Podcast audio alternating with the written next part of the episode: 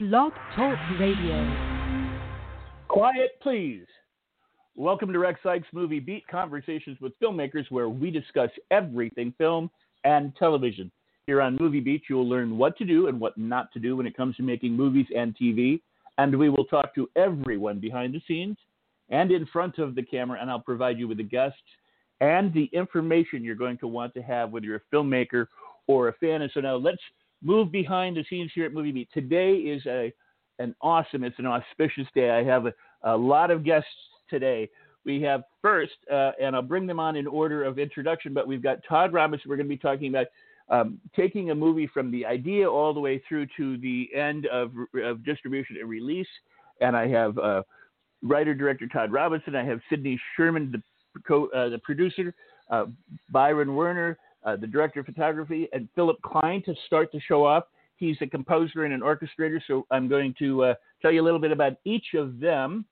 And uh, you're going to want to check out each of these guys. If you don't know their work already, you're going to want to check out each of the, their uh, their impressive credits on uh, IMDb. But writer director Todd Robinson's films often explored the boundaries of the human condition set against the action of large scale theatrical backdrops, as is evidenced by his Cold War submarine thriller Phantom and the Ridley Scott uh, seafaring epic White Squall, which Todd wrote and produced. And his recent movie, The Last Full Measure, is about a Medal of Honor recipient AFC William Hart Pitsenbarger. So I'm going to bring Todd on right now to say hello. Todd, let's see here. Hello. Hello. You're on. All right, you're on the air. Welcome. And now, uh, if you'll hold tight, I'm going to bring on Sidney. Sidney Sherman is the founder, CEO of Rosa Entertainment, an indie uh, film, television production, and management company. Um, previously has uh, produced both narrative, documentary features, and shorts. Uh, many of those with uh, with Todd. He co-produced Lonely Hearts, which was written and directed by Todd. Go Tigers, and the Emmy award-winning uh, Amargosa, also directed by Todd. He also, uh, right now on Netflix, there's the critically acclaimed documentary feature about gay marriage, The Freedom to Marry, and it's it's now showing currently, he's also producing Cactus Jack, which is written by Jason and Chris Thornton. Jason and Chris uh, have been on the show before, and uh, so that's exciting news. Byron Werner, I'll be bringing him on in just a moment. So, but now we have to say hello to Sidney. Hi, are you there, Sidney? Sidney? That's hello? what we call dead air, I think. I don't know what happened to Sidney. Uh, but Okay, well, I'll bring on Byron. Uh, Byron Werner is an LA based director of photography who shot a massive collection of work over his 20 years of filmmaking in feature films, short films, music videos, and commercials. Uh, m- most notably, his cinematography is currently showcased in Todd's uh, Phantom and in The Last Full Measure. The, Byron's work in music videos has him sought after by many of today's leading musicians, including Coldplay, David Grohl, Foo Fighters, Bruno Mars, the 1975 ELO, Pharrell, The Killers, and many, many more. So help me now welcome Byron. Byron, Thank you, you for having me. Yes, I'm here. I'm thrilled to have you. Thank you. And we'll now bring Philip on. Philip Klein's music has been heard in film and television projects for Sony, Disney, Pixar, Lionsgate, ABC, and CBS. And recent projects include The Last Full Measure with Todd and the upcoming Sony Pictures animation uh, Wish Dragon. Philip's also penned 18 new orchestral arrangements for Aerosmith's current Las Vegas residency, Deuces Are Wild. He's an active orchestrator and has conducted orchestras in Hollywood, Nashville, New Zealand, Prague, and Bulgaria. So uh, we'll bring on Philip. Oh, it's nice to Hi, be Philip. here. Nice to have you here. Now, is Sidney here? I'm here. Oh, we got you. There we go. Okay, so we've got Todd Robinson, Sidney Sherman, Byron Werner, and Philip Klein uh, to talk today about um, the last full measure. Now, you all worked together, and the movie is in release, and uh, it enjoyed a theatrical release back in January. Well, let's go to how it started. This has been a, a 20 year project for you, Todd, right? Yeah, it started back in 1999, and um, I won't go through all the, the the details of sort of how I came upon the story because we've talked about that before. Right. But um, but essentially, uh, what happened was once I identified the the story, uh, I took it to Sidney and we just started talking about it. And he thought it was um, uh, an idea with merit, and so he began the process of uh, trying to get us an audience with Hollywood. And um, Sidney, you can pick it up from there. Yeah, well, that's a fascinating um, thing. Well, thank you, Todd, for the intro. Um, I mean, real quick, I mean, the big thing obviously was there were so many different people involved between the Army soldiers on the ground that Pitsenbarger interacted with and, and helped save, and the men who were part of his unit, the Benoit Eagles, Air Force guys who were separate, and then we had the Pitsenbarger family. And um, so we had to reach out to everyone and get everyone on the same page in terms of our approach to wanting to make a film about Pitsenbarger and these men. And then it was the process of acquiring their life rights, which took uh, quite a bit of time. You know, I'd say over a year to lock it all down. Um, and while that was happening, we started to work on a pitch for taking the film out um, to try to sell it. And we initially pitched, I'd say, 50 production companies and uh, went into every studio. Everyone thought it was an amazing story, and everyone passed. and um, you know that's the process of Hollywood. I mean, there's a lot of things that go into it, but um, Todd and I were working on a pilot at the time for um, Fox and ABC, and while we were shooting the pilot, which was uh, super stressful and wasn't going exactly how we wanted, Todd was just like, you know what, I'm just going to spec the script, meaning he was going to write it up for free uh, on his own time, not having it commissioned by any production company or studio, and gamble on the story and us being able to execute. And uh, to his credit, Todd wrote you know a brilliant script, and we sold it in a bidding war to New Line uh, over Thanksgiving weekend back in 2002. Um, so that's the short little brief part about how that how the road started in terms of the film. So for 18 yeah, years, you know, one of the things that I out. go ahead. One of oh, sorry, I'm jumping on you there, Rex. I, I was No, no, go for it. one of the things one of the things that I remember about that process of pitching was you know they you know they say this and I believe it. You really need to be able to pitch a story in about you know two to seven minutes, uh, and then you can talk about some of the the vagaries and other aspects of of production or you, you know maybe some sales items along with it. But you really have to get in and get out, and uh, and hopefully they're they're pausing you at the door to ask you questions. And no matter how hard I tried, we could not I could not pitch this story in less than 30 minutes. It just there were too many there was too much good stuff. And I, I I'm not a great editor of my own stories and it was just really difficult. And I, I I recall Sidney and you, you probably remember this. I mean we literally had at one point an executive falling asleep I mean literally falling asleep we had another woman who shall remain nameless who was extremely pregnant, rubbing her tummy in front of us. Now, if you don't think that's distracting, like you're trying to sell something, um, it, it was crazy. And uh, we just, you know, uh, 50 places is an awful lot of times to tell a story, and uh, you know, we just kept getting the same result. But um, we were determined, you know, to to get this story told, um, really because of the men that it was about. We we um, by the time Sidney got through with them, um, you know, committing to them that we were going to get this thing made. Um, you know, we were we were committed to to these men who had suffered so deeply, and so uh, it really wasn't difficult to make the decision to spec it at that point. Wow. Let me let me ask you a question for both you and Sidney. In, in terms of the rights, you know, getting life rights to, uh, uh, I guess, a number of people. You know, some people would think, well, if if a story is in the newspaper, then it's public domain, and I don't really have to worry about getting rights. But um, if are, are you getting the rights because you want to include stuff that's not out there, or that's not in the press, or that they don't know? In other words, in order to be able to um, to cover what you want to cover uh, with the subject of your material? Is it because a lot of people are confused about rights issues, and I just I just want to, you know, you're, yeah, you're no, dealing it's, with a, a lot of people. It, it's a good question. I mean, you know, it always depends. You know, in this case, you know, there was um, some press about him, but as these things go, they tend to be pretty general, and it's more like, hey, he's up for the medal. He he didn't get the medal. Hey, he got the medal. Um, and if you want to get a deep dive into finding out more about the people who were involved, uh, in this case, family members and the actual veterans who were involved in the battle, you really do need to acquire their life rights in order to um, tell the story properly. And you know, Todd is really about research. We both are, and you know, we interviewed these guys extensively, all the veterans um, and the family members for hours at a time, and took you know detailed notes. And that you can't do unless you get their life rights.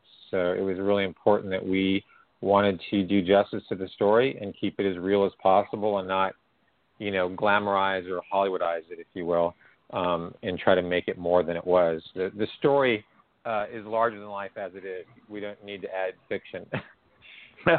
yeah, and additionally, there there's the problem of litigation. You know, uh, when you're talking about interpreting somebody's life story, you really need to have their cooperation to do it. Um, in the case in the case of this story, it was really complicated because there were, you know, probably in excess of 140 people um, wow. who, who were who participated in the battle itself, and we were focusing on, you know, only a handful of them and we also had to get everybody on board with you know understanding that this wasn't about them. This was about the Pitsenbarger story and the Pitsenbarger family when in reality the battle was really about these army soldiers. And so and it's an entirely different culture. And so putting together the life rights um, built consensus about how we were going to approach it so that we didn't have problems later on. And, and we still had problems. There were there were people we couldn't track down um, when the lawyers get involved and um, and you know you start looking at, at, at all the contracts and uh, and and the potential for for being sued is, is rather high, and so they really make you button all that stuff down. So um, there, there are an awful lot of reasons apart from story that you have to do this as well. Well, it also says that you somehow have to be able to communicate successfully with all the people that you have these rights to. You know, your attorneys do, you do, you know, Sidney. I mean, because you're you're requesting their cooperation in getting something made. So uh, I can imagine that it's no small task, and the uh, the amount of time and energy and effort spent uh, seems uh, just amazing. just truly well, amazing. Well, yeah, and in this, you know, and in this case, in the case of this, you know, Sidney um, for years, and later Julian Adams, another producer on the project, work really, really hard to coordinate with these guys so I didn't have to do it because people that are sort of outside the playing field of making a movie don't understand how the kind of pressure that we're under and how limited our time is.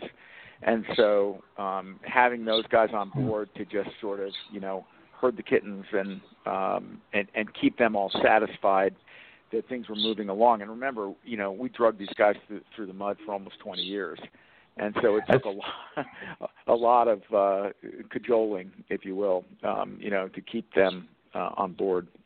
Wow. Well, I, I will well, tell me... one. Well, I tell one fun anecdote story, which was that you know, as Todd and I were starting to, you know, chase the rights, you know, we started meeting all these men, um, and you know, it would be anywhere from like you know a bar in New Mexico to uh, a restaurant in Beverly Hills, but on one occasion, I met one of the veterans named Trash, who is a, a, a biker, and you know has that kind of Rolling Thunder vibe when you meet him. And you know, um, Todd couldn't go to that meeting that day, but I remember meeting him at the now defunct Jerry's Deli near Cedar oh, wow. Sinai in Beverly.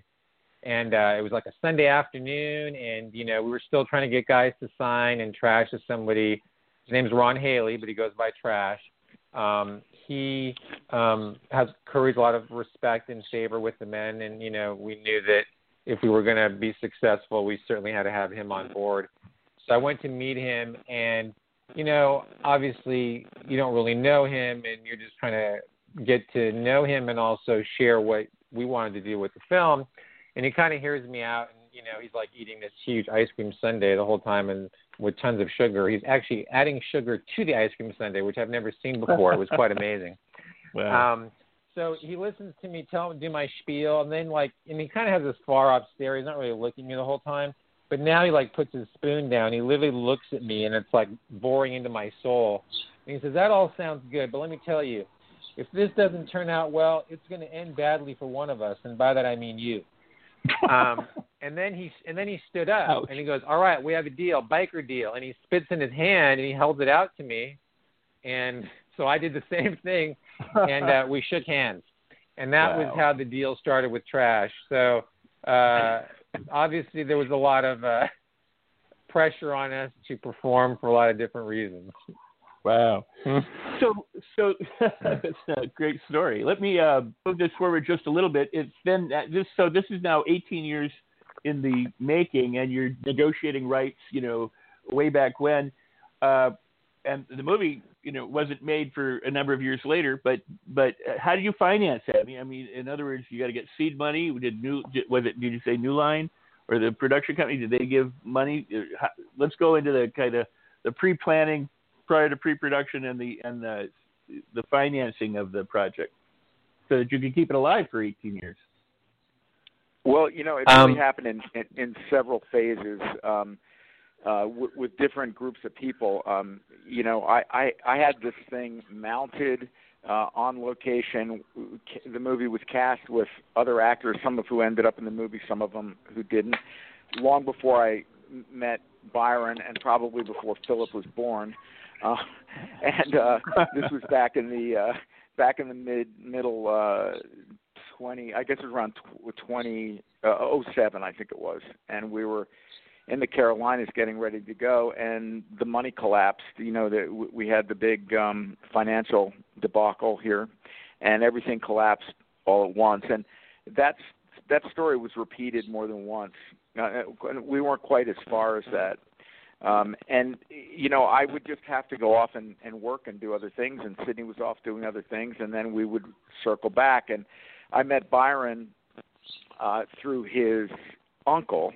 Um, years later, he said, "Hey, listen, uh, this guy uh, uh, is a, is a wonderful uh, DP, and you should meet him." And I met him over at my airplane hangar, and um, I think Byron, I probably talked to you about the last full measure before I talked to you about the movie we would make first. Isn't that probably right? Yeah, yeah, and we met uh, and sat down for the first time just to do a general talk and get to know each other. We uh, we definitely talked about this movie, and that was I don't know, what was it, maybe like 2009? So um, you know, probably uh, eight years before uh, we actually ended up on set. Sure. And we, Byron and I, did a music video together um, at first, and then we did Phantom together, which was uh, its own adventure. And then um, there were some st- starts and stops with this as well. Um, but maybe before I jump into that, um, Sidney, do you have anything to add about the the financing? Well, just to explain the New Line of it all, I mean, New Line um, got bought by Warner Brothers in the process of us developing um, the project with them, and they their whole mandate changed in terms of the types of movies they wanted to make, and they wanted to lean into more of the genre stuff they were doing. So they um, put the film in turnaround, gave us the rights back, and the opportunity to set us up elsewhere, and that sort of began the other phase of the film, which was you know trying to independently finance the movie and cobble it together with various sources. Um, the film ultimately came together because um, another producer who was helping us on it, named Lauren Selig, um, introduced Todd and the team to Mark Damon over at Foresight Media. Uh, and Mark was really the one who was the first one to take out his checkbook uh, and start writing checks to getting the ball rolling. Uh, and then a consortium of other uh, independent investors and financiers came on board that Mark was able to cobble together um, to get us going so we could um, begin the process of making the movie. Well- yeah, and it can't be over it can't be overemphasized um, how many people we went through uh, trying to put this money together. I mean, it was hundreds of people between Sidney Sherman and Julian Adams and the rest of the crew, the the group, all trying to produce this movie. Um, we literally went through hundreds of people, and each one of those people represents putting a package together and pitching them and you know talking endlessly about uh talent and i mean it was such a time suck I can't even tell you. I mean, I I probably if if I hadn't you know been so you know hell bent on making this movie, I probably would have made three others in the time that I I lost screwing around with this. But uh, in the end, you know, Mark Damon, uh, he was literally the last house on the block, and we had been introduced to some bad actors too along the way that maybe wanted to to um, finance it, but with all kinds of stipulations. And the problem that we always come into, and th- this ultimately uh, sprinkles down to you know my work with all of my keys like Byron and Philip, is it all comes down to how much money they're willing to give you to make the film. Now this is a an epic war movie that we ended up shooting in three different countries and posting uh, all across Europe. And I mean, in the end, when you really look at the breadth of how big the production was, it was quite enormous. And yet, they always come to you and want you to do it for 10, 20 percent, maybe 50 percent less than you actually need. And we're not talking about, you know, you know, directors wanting like, you know, a shiny chair or a special car. We're not talking about those kind of things. We're just talking about the nuts and bolts of getting the movie made and what it means when you remove some of those nuts and bolts. And it really is that maybe the thing that I'm most proud of about this production uh, is how everybody came together, um, working with far fewer tools than they they really needed or deserved. Uh, the biggest one being time, uh, and still we came out with a movie that we're proud of. So um, it, it's it's really just a brutal process to get something like this done. Well, I what I think is really very impressive, and I, it, it should speak to filmmakers and artists of who create content in whatever medium is is you know you have a passion project. It takes you 20 years to get off the ground. Um, and during that time, you have, you have money, you don't have money. You know, you have different people, you have you know problems, you know, all these different things. You get rejection, you get you know positive stuff. It falls apart, you and you have to keep everybody involved for all that time. But what you've done is you've assembled your resources. You ultimately end up with a team, and you get the movie done, and you get it released. You know, and I think that should be you know, like a testimony of if you really are committed to your project and you really want to see it through, you can almost accomplish anything that you put your mind and your heart into, provided that you do assemble the right, you know, team of people, players with you who who will come on and help you get your vision made and and you know who all have a stake in in getting it done. Um, and that's just a little uh, I, I think should go without saying, but I hope people realize how much energy, time, effort, you know, sweat, and everything that you put into getting this thing made. Um, how do you keep people involved for 18 years without them going astray? And Philip is there, and I and I, and I want to be sure that we get to Philip here too. Uh, and I and I want to also say that you know we're we're burning up time, and we're very we don't have a. I mean, we got two more guests coming on in a little while, and and there's a lot to cover. So I, I just want to put this out for the listening audience that that if it's all okay with you, gentlemen, I'd love to have you back on. Uh, uh, you know, for a, a follow up to this show. So, but how do you keep people involved for uh, 18 years through the ups and downs, the roller coaster ride of that production? Hey Todd, being well, one of those people, uh, I'd be happy I to mean, answer good, too. Oh. Yeah, go ahead, Byron. Oh, I was just going to say, just to add on to what you both have been saying, to give a little context you know, from somebody who's a crew member, you know, oftentimes I get hired on a commercial or music video, and you know, you get hired a week before or a couple days before, and you do the job and you make your money, and it's great because you know I do it because I love it, but I also do it because it's a paycheck. But when you sign on to a movie like this, you know, I was on. I was talking to Todd about it. What seven, eight years before. Um, two years before, I was going on scouts for you know a week where we were looking at South Carolina. I would. I went on scouts for multiple weeks in Georgia, at least six months before we made this movie and that doesn't even count all the times that Todd and I got together to talk about the script, get on the phone to talk about it, um, talk to different line producers or people throughout the um, throughout the process to talk about, hey, what is this going to cost? How do we budget this from your department?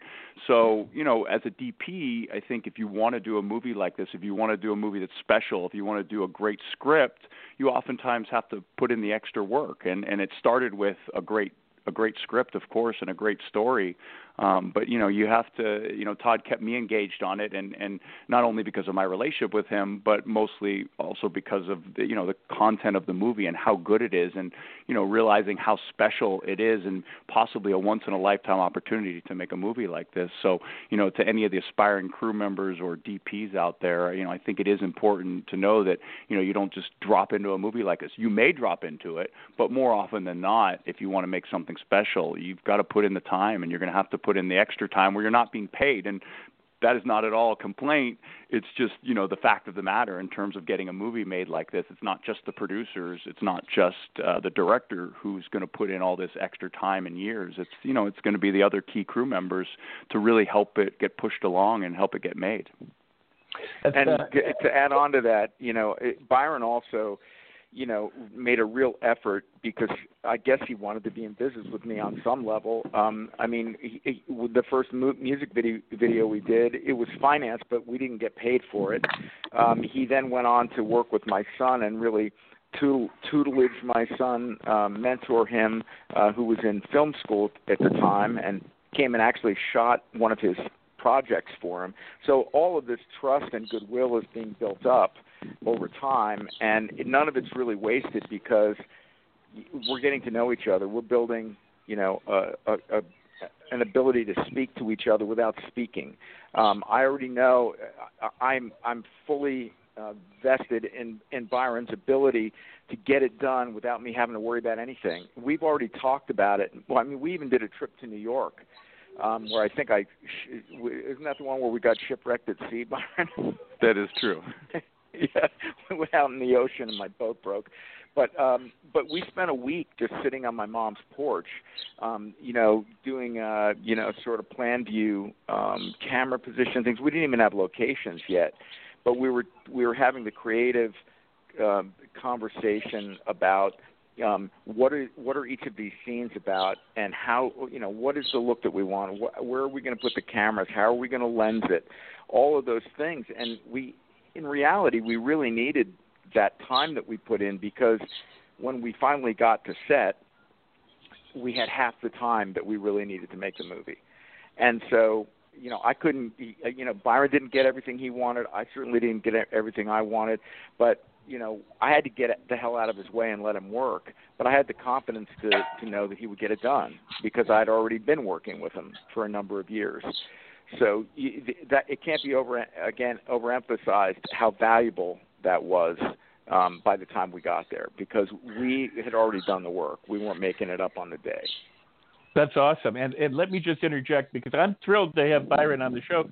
And, I, want, I want to let you know because uh, Todd, you and I talked about Phantom when it first came out, and I had the uh, opportunity to be on a submarine with my son overnight. Uh, and was just shocked at the size of the sub and how difficult it must have been to maneuver, you know, and to have a camera and to have a crew inside, you know, a, a, a submarine and then and to make a movie. And I and you know we had discussed it when we talked about the Phantom on the show, but but now I'm I'm I'm here with that the the director of photography for both that and Last Full Measure. So I, I'm thrilled to have you here, Brian Byron, and. Um, and uh, how do you? I mean, you know, in other words, in working with tight situations and or under time constraints, and when you can't get everything you want, or like whether it was Phantom or Last Full Measure, um, do you have some a, a kind of credo or a, an operating principle that you go by that uh, kind of uh, allows you to organize your workflow so that uh, you that you might be able to share with uh, other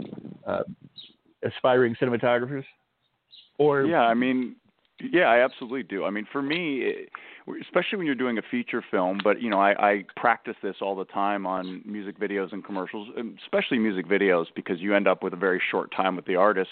But for me, it's about looking at the project, about what the movie needs, what look, you know, it it when I read it or I talk to the director, what, what we feel like it needs, but then also balancing the amount of time. So if you end up with half the time, you may have to adjust how you how you do things. And so um, I always try to look at you know whether it's a submarine that's a very small space that you know we're going to put um, you know little sliders in there and keep it very small and use a lot of practical lights and use very small lights hidden in uh, different places uh, in order to achieve the goal, or when it comes to the last full measure, where you know I knew that we had a, a lot of great actors and they really we needed to give them the time and Todd the time to give you know to give great performances. So you know in that move in this movie I really did my best to try to keep as much of the equipment outside of the room. So we tried to pick locations with big windows um, or the ability to light um, outside and and push light through, and then keep you know minimal minimal gear inside, so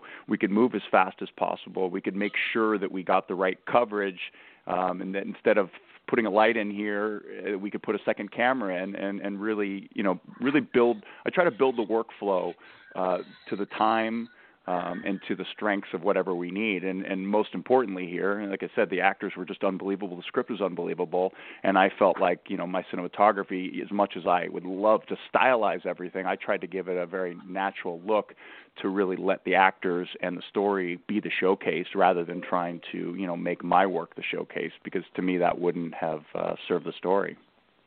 That's awesome. That's awesome.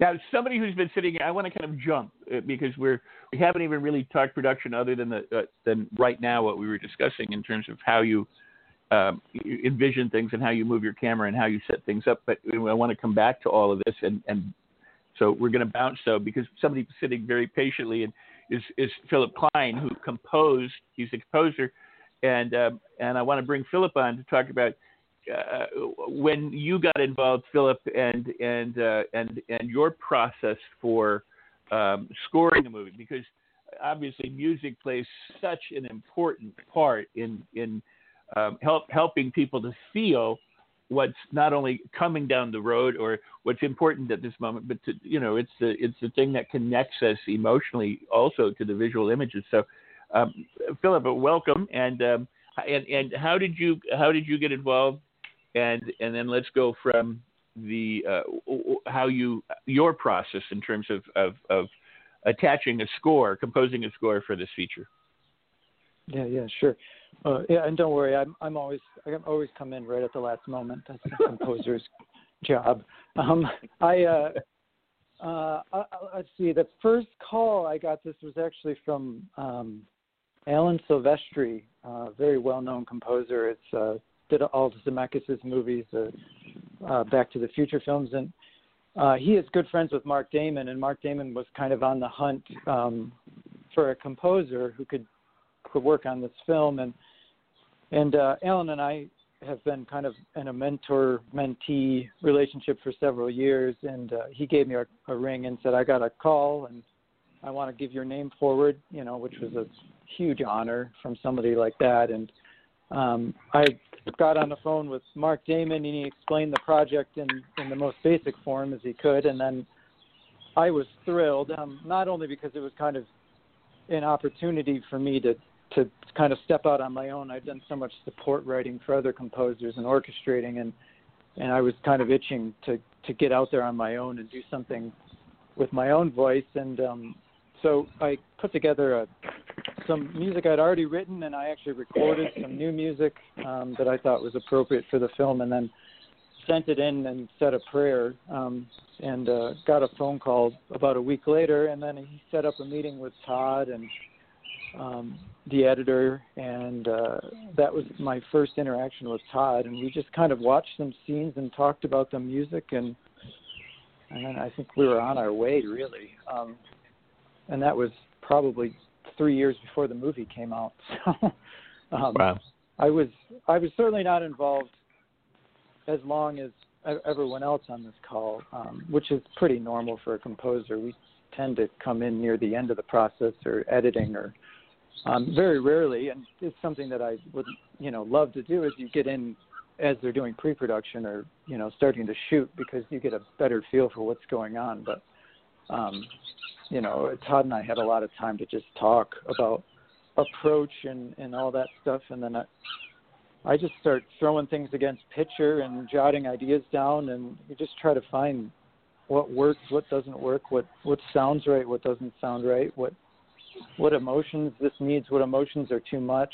Um, I think the challenge on a film like this is that it's already such a powerful story and, and, and picture that uh, you can really push it too far with music.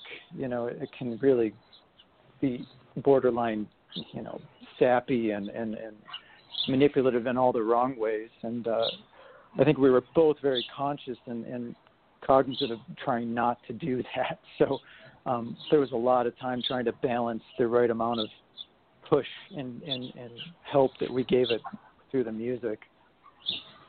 You know, it's it's interesting uh, the relationship between a director and a composer uh, because it's a it's in some ways it's the, a really difficult one. It's because how do you explain to somebody uh, what you would like to hear when you've never heard it, um, when it when it doesn't yet exist. And what tends to happen is, you know, ever since we got came along with digital editing and the ability to drop in temporary music or a temp score, you know, you as a as a, a filmmaker and the editor, you're sitting in the room every day and you're listening to Alan Silvestri's score, or you know, we, we're we're pulling music from great movies and dropping it in, uh, and then you tend to get used to it, and maybe you even fall in love with it. And by the time you ever get to the composer, not only are you not really describing uh, the ideas that you originally had before there was any music, but you're you're also um, polluting his mind and you're limiting his imagination or her imagination because they're they're having to listen to this damn temp score. And uh and and it's a very very difficult uncomfortable process sometimes.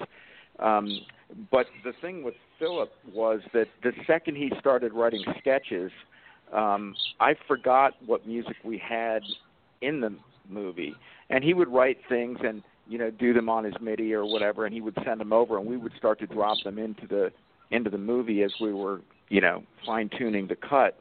Um, and so that was a process that took probably months.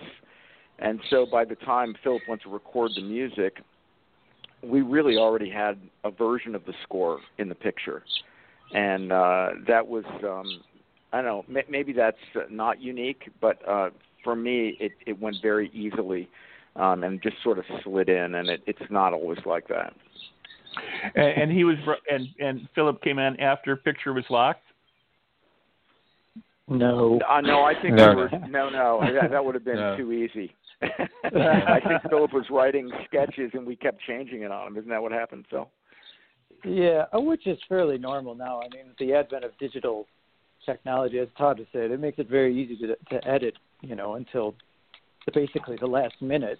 Um, so yeah, I, I mean, there was so much kind of work to be kind of finished on the movie still when I got involved, and they were, you know, there was, they were trying to figure out the best way to pace or the opening of the film and the end of the film and all this stuff. And and as a composer, you kind of go into those situations saying, well, I'm going to do this version of this scene, and and if it gets if it gets chopped up or if it gets rearranged, then you just you know you you get in there and you deal with what's happened. But I don't think I, I mean it was never I never saw what they did and had to sit back and take a walk because it was too much for me to handle. I mean I think I just like you know you you uh, you process what they've done and then make the edits that need to be done. But I mean going back to what Todd was saying too about communication, I I, I think that when I first started talking to a director and certainly Todd I I mean he was very clear with me from the beginning that he knew just enough about music to be dangerous.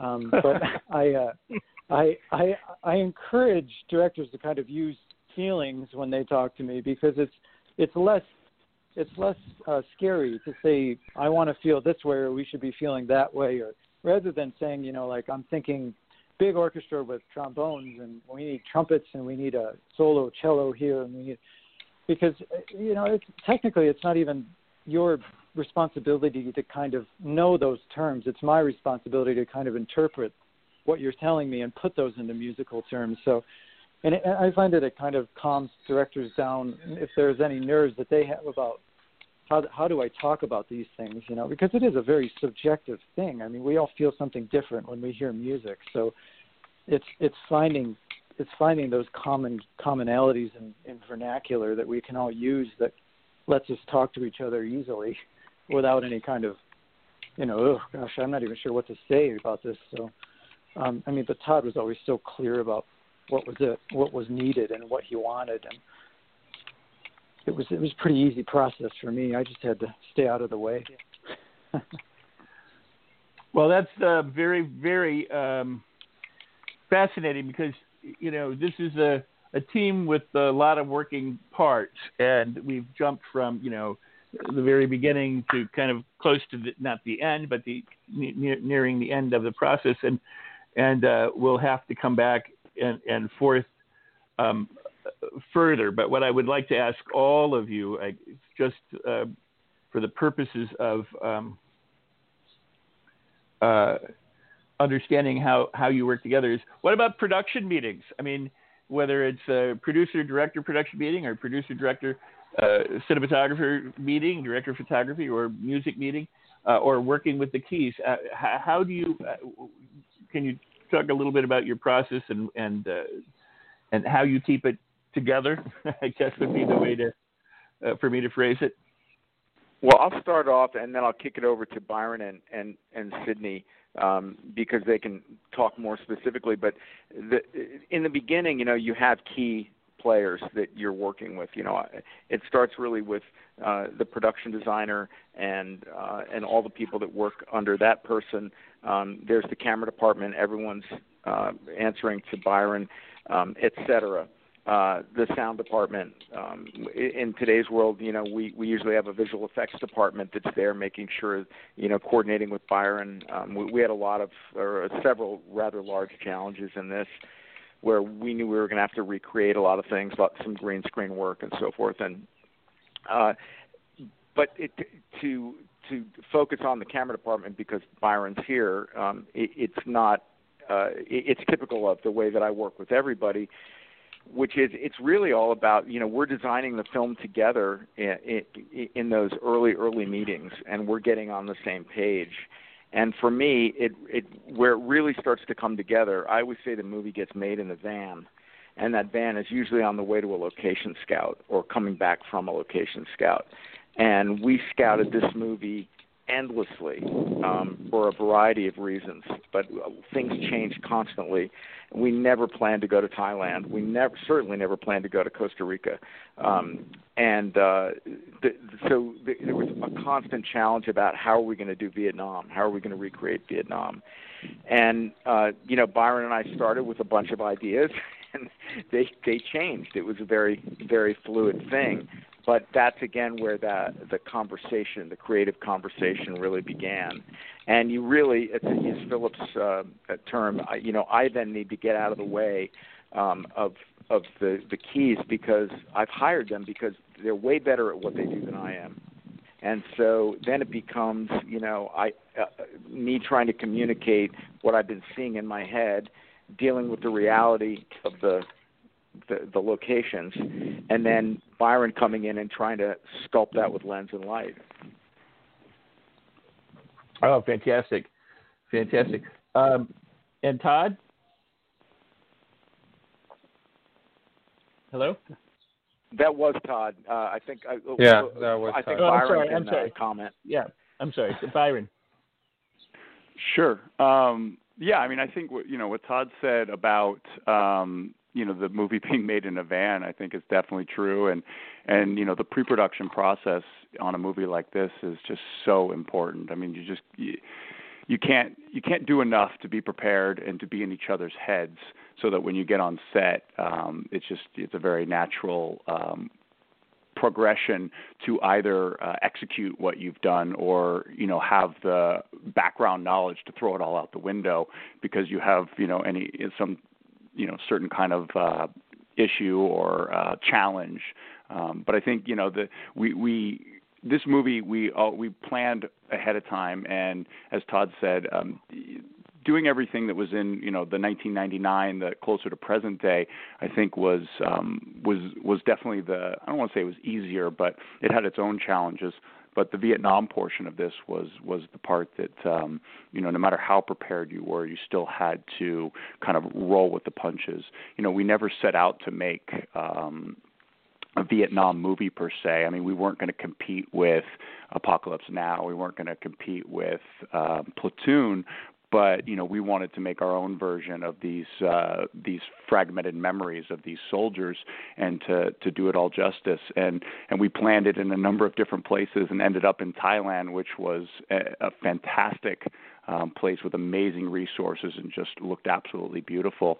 And um, you know, all the preparation that we we had done throughout the years definitely helped us once we got there to adapt to uh, a location that was that we hadn't planned on shooting, but was a hundred times better than any location we were going to shoot at. So um, you know, once again, just the, the preparation is, is always important, but being able to, you know, go on the fly and, and be able to, uh, you know, roll with the punches is, is definitely a big thing on a movie like this.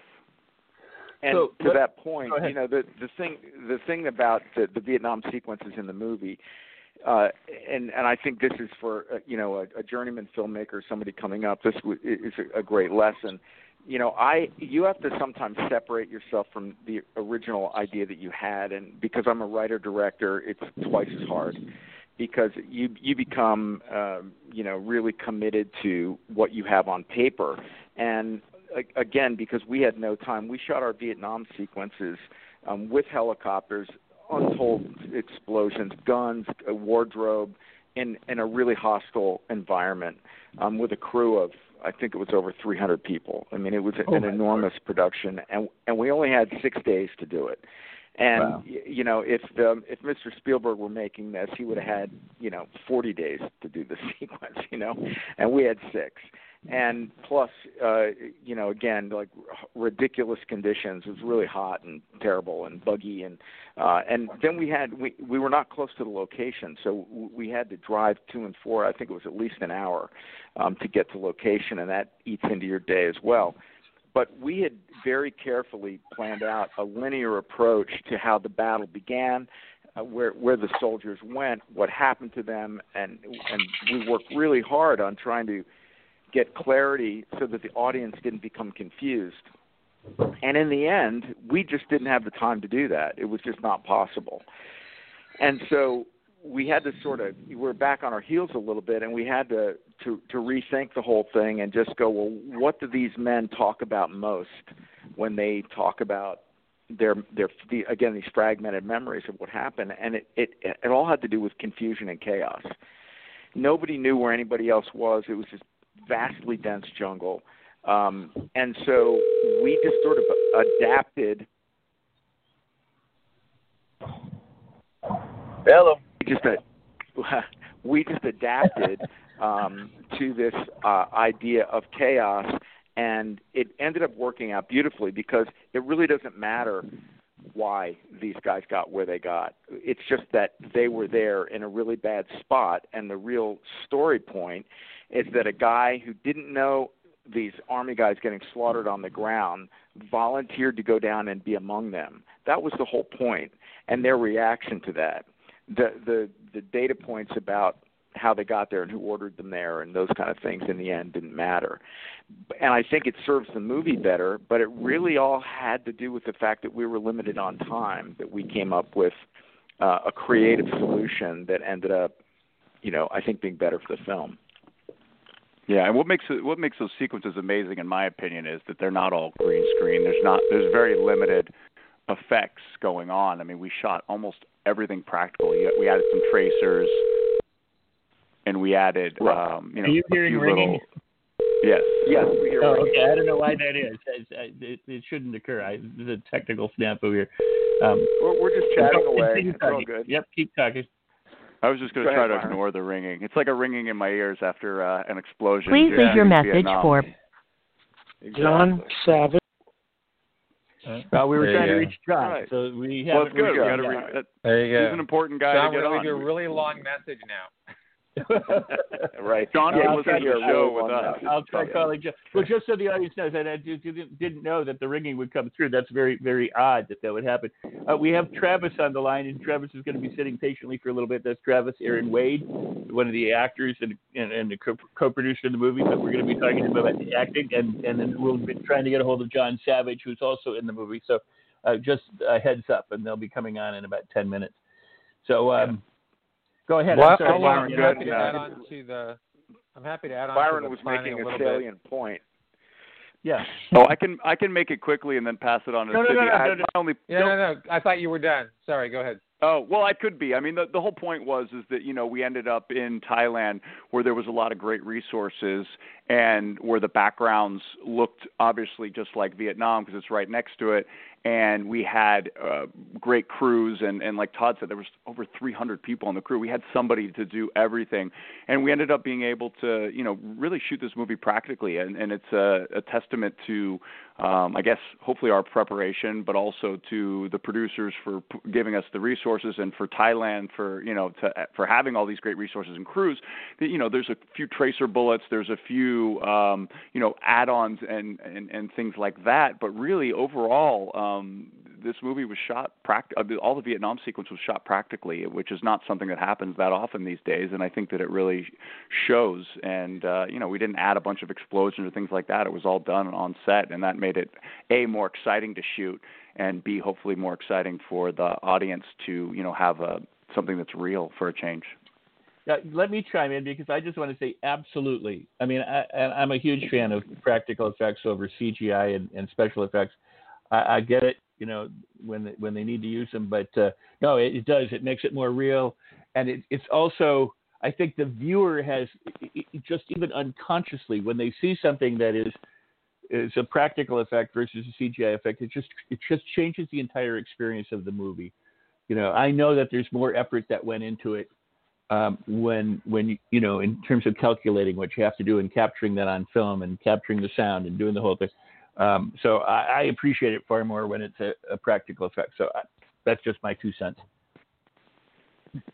Um, Sidney, go. Cool. Well, I was just going to talk about the. Um, you were talking about how we do the meetings and things like that, and yeah, um, a couple of unique things about the movie. I mean, I really see it as almost we planned shooting two different films in a way, um, and by that I mean there was the principle of present day, which was shot primarily in Atlanta. And originally, we thought we were going to be able to shoot the whole movie uh, in Atlanta, or we were going to try to.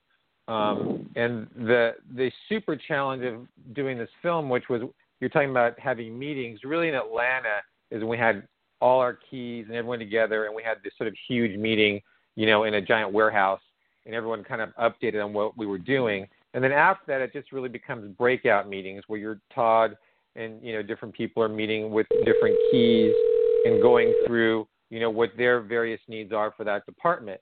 And all along while that's happening, and we're planning for this Hello? in Atlanta for the present day stuff. Hello. Hey, John, we're um, on the um, air. So ahead, uh, while that's all happening, we're still casting the movie because not all the roles are cast. So that's taken up part of uh, the day, just in terms of getting things done. And then we're doing breakout meetings about planning shooting the war part of the film and the battle, which is like a completely different film with a whole different cast, um, completely different period. And because we didn't know where, where we were shooting, uh, potentially a whole different crew, except for you know, our keys. So if you think about all those balls in the air at the same time, uh, it's really incredibly taxing. Uh, a credit to all the principals who worked on the film, the keys, and to Todd's focus and the other producers um, and our ads who were amazing um, to keep us on point and to get that all done. It was a huge logistical challenge, and ultimately we had to stop down after we finished in Atlanta uh, longer than we thought to regroup uh, in terms of the second half of the shoot, and we ended up in Thailand, which, as Todd and Byron said, was a great surprise because we never intended to be there, um, but it ended up working out for us. But just a huge undertaking, especially under the limited amount of time we had in budget uh, for a movie of this size and scope. Um, it's a minor miracle. Uh, quick question: Did you happen to decide to go to Thailand before you began the production, or you didn't change in the middle of production? I assume. No, the Thailand it was in the middle of after in the middle yeah, of post. We were already, yeah, we were in post on the first oh, half wow. of the film and figuring out where we were going to shoot the the war scenes of the film. Got it. And Thailand ended up becoming a great opportunity for us for a lot of different reasons. Okay, cool. Very, very cool. Um, you know, this is thrilling. You know what? I'm just going to take our, our short break now, and uh, I'll bring on Travis and I'll bring on John, and we'll continue the discussion uh, about uh, making the last full measure. You were uh, so everybody sit patiently and and I won't mute you all if you can just not make any noise in the background. I don't. I'll be honest. I have no, I don't have any idea why you're hearing ringing and the phones. You, you normally you should never hear that. Uh, this platform seems to be going through uh, different changes. For example, just so the listeners know, I, am unable to open my chat room, and I've been dealing with support for months now with this, and they keep saying, "Well, I don't know, you should be able to open it," and they're just not not around to it. So. Uh, you're listening to Rex Sikes Movie Beat. All of these discussions that you're listening to today, for example, you can get at blogtalkradio.com. That's blogtalkradio.com. If you're listening live or if you're listening recorded, the very same link that you're listening from can be used to to share with your friends, to post on uh, social media, to tweet about, and I encourage you to do that. I encourage you to leave comments wherever you're able to, whether that's Facebook or at Instagram or uh, on Blog Talk Radio itself. But uh, help get the word out. If you're enjoying these uh, discussions, please help promote the show whenever you see it. There's somebody stirring coffee or something in the background or making noise. If you could hold off doing that, or uh, that would be fantastic. Um, but uh, so you're listening to Rex Sikes Movie Beat. My guests today are writer director Todd Robinson, producer Sidney Sherman, uh, cinematographer director of photography Byron Werner, and uh, Philip Klein, composer orchestrator. I'm going to be bringing on Travis Aaron Wade, and Travis is a U.S. Marine veteran with over 20 year career in the entertainment industry. He's been after acting in 30 projects. He discovered his true passion lies in producing, and he now spends his time helping people develop their intellectual property and getting it on the big screen with his new company, iPitch, co-founded with Vicky Bartel or Bartle. Bartle. Travis also teaches the arts to children and young adults uh, in Vietnam, and some of which have gone on to compete in uh, Miss Universe and Miss World, uh, where he's also a public speaking coach for several contestants. John Savage probably needs no introduction. He's an actor with over 236 film credits to his name. John is an American actor best known for his roles in Deer Hunter, The Onion Field, Hair, Salvador, and Dubious Battle, TV shows like Goliath, Twin Peaks, and Dark Angel, plus Todd, The Last Full Measure. In the early 70s, John made his Broadway debut in the chorus of Fiddler on the Roof, and he played one of the sons after an actor fell sick opposite Zero Mostel, and his performance caught the eye of Robert De Niro and that recognition led him to his first major film role in the Academy Award winning drama Deer Hunter. So I'm going to be bringing on uh, Travis to say hello, and then we'll be bringing on John. Is this Travis? How are you? I'm doing great, guys. How are you? Fantastic. All of your friends are here, and we'll be uh, we'll be all talking together in just a moment. If that have here, I'm going to bring on John. There's some background noise. If you can make try to minimize. And uh, John, John, Hello. how are you? Hello, John. How are Uh, you? Oh, I'm I'm great. It's great listening to you, and uh, and Travis. Hey, man. Uh, Hey, John. How Todd, you I- doing, bud? oh, much better now. Yeah. cool. So we have I we've think, got uh, Todd. Yeah. We've got Todd. We've got Sidney. We've got Byron. We've got Philip. We've got John, and we've got Travis. All here talking about the last full measure. So what I would like to do is is ask how, uh, and maybe Todd, you want to start this off, ask or Sidney, how John and and Travis both got involved in the movie through casting or or or how how how that came about, and and obviously John and Travis can chime in too, but Sure. Uh, well, the Travis came to me because uh, he had done a, a, a short film with Sidney, uh, and uh, they already had a relationship, and we had met. I think we went and saw a play maybe together, uh, and then had dinner afterwards with our respective uh, wives, and um, uh, we just you know started chatting. We had um, you know clearly things in common and uh, Travis is uh, Sidney had mentioned the project to Travis because Travis is a, a, a, a Marine veteran and thought that he would respond to the material, and so we just sort of had this ongoing, you know, conversation. And then when I got into the casting uh, of the of the picture, I, you know, casting is so um, time consuming and uh, exhausting in a way, and you know, it was not a, there's it's never really a well, it's a different set of problems to hire people um, uh, who are movie stars like John, but uh, uh, but it's it's the it's the all the younger parts. It's the smaller pieces that um, are so important and critical um, because they have to be at the same level uh, as the rest of the of the folks, and that's a discovery process. And uh, Travis volunteered to come in and read for every with every one of these actors, which is something that I insist on because uh, as a former actor myself, I know how difficult it is to sometimes read with the casting director who isn't even trained to be an actor. They don't even know to look up from the page sometimes, and um, and so Travis actually sat there and read with hundreds of actors, and you know we would push these guys, you know, trying to you know see what what they were made of, try to trigger them a little bit, try to just you know get them to uh, you know not even work for a result, but rather just be and you know i take a lot of time with with folks because they prepare they come um they you know they're they're giving me a part of their day and i want to give them the time that they deserve um so that i can start to understand who they actually are not who they think i want them to be. And so travis came in and uh exhaustively put in uh, many many many many hours with these folks. And then uh and he also um, brought uh, to my attention Dale Dye, who of course I, I knew all about, but never thought I didn't even occur to me I could get him for a, a movie this small. And Dale is um, also Marine, and uh, you know is, is an institution in Hollywood in terms of preparing actors um, to play soldiers in movies.